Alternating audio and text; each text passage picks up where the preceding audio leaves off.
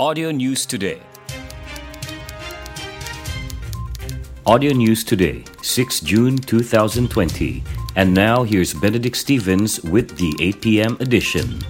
Sabah registered three new COVID 19 cases yesterday, June 5th, raising its tally of cases to 351. The new cases were recorded in Kota Kinabalu, Beaufort, and Penampang, said Sabah health authorities, adding one more patient recovered in the state. The Ministry of Health said Labuan's cases remain unchanged at 16, while neighboring Sarawak saw one new case. The increases were part of a 19 case rise nationwide, most of which were recorded in Selangor with 9 cases. Swift action by firefighters foiled a triple suicide attempt in Manggatal early today. The 12 Fire and Rescue Department personnel had been deployed to an apartment unit after a distress call was received at 3:48 a.m. The team found that two women aged 26 and 60 and a 28-year-old man had locked themselves in the kitchen of the flat unit. According to the operations chief, the trio was allegedly attempting suicide in the kitchen as the LPG gas had been released. Using special equipment, the rescue team gained entry into the house and managed to calm the victims, the Sabah Fire and Rescue Department said in a statement.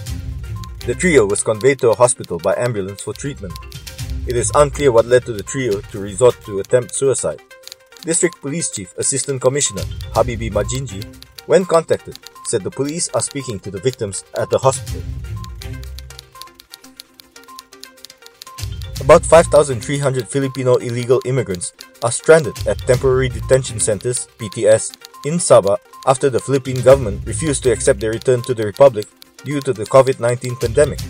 National Security Council (NSC) Sabah Director Sharifa Siti Saleha Habib Yusuf said this resulted in the Filipino immigrants staying longer at the detention centers. The Foreign Ministry hopes the neighboring countries can cooperate by willing to accept the entry of their citizens who are being detained for illegal entry into Sabah, she said in Kota Kinabalu today. She said that since January 1st this year until last March 17th, a total of 3,347 illegal immigrants were deported, comprising of 2,331 Filipinos, 816 Indonesians, and the others from countries such as India, China, Pakistan, and Vietnam.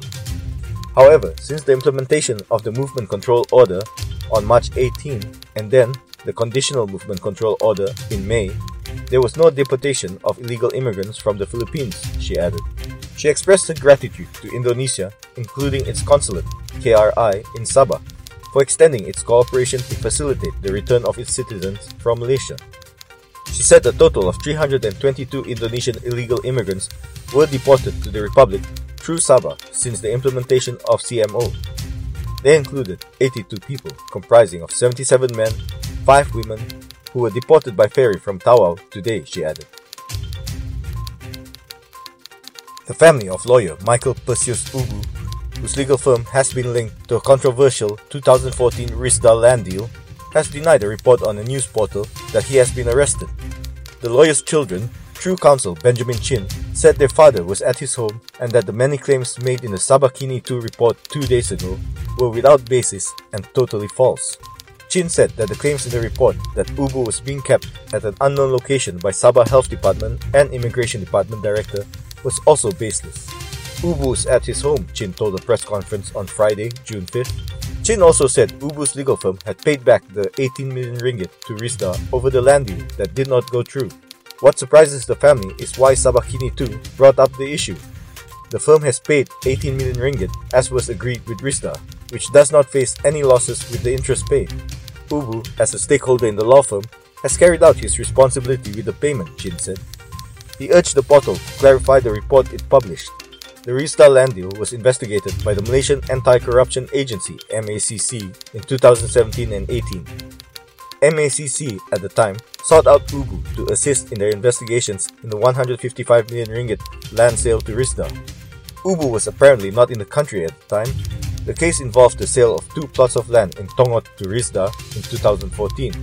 The deal fell through after a down payment had been paid by Risda through Ubu's legal firm.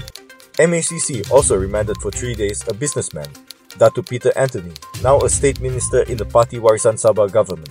He was released. Little is known about the owners or writers of the portal, which has always carried controversial reports. In line with the state government's Conditional Movement Control Order, CMCO, Kota Kinabalu City Hall, DBKK, will open its payment counters at Centerpoint Sabah 7th floor, starting June 9. Mayor Datu Nordin Siman said it will operate Monday to Friday from 8 am to 5 pm.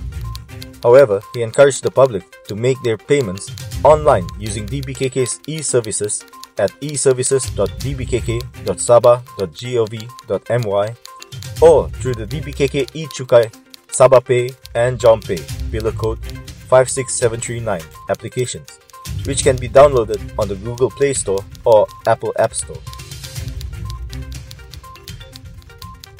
The Sabah Economic Development Corporation, SEDCO, staff who was said to have contracted COVID 19 is yet to be confirmed as a positive case. Sabah Trade and Industry Minister, Datu Sri Wilfred Madius Tangau, said the staff was still awaiting the result of the swab test conducted at the Queen Elizabeth Hospital HQE. Wilfred said in a statement last night in Kota Kinabalu that he was informed that the officer was unwell and had undergone screening at a private hospital before being referred to HQE.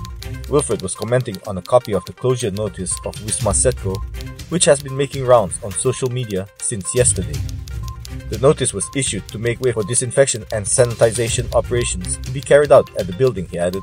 Wilfred also advised the public not to panic over the closure of the building and to always adhere to stipulated standard operating procedures. That's the end of the news from Audio News Today, presented by Benedict Stevens. Audio News Today is produced by Ill Communications and distributed in partnership with Sabah Info.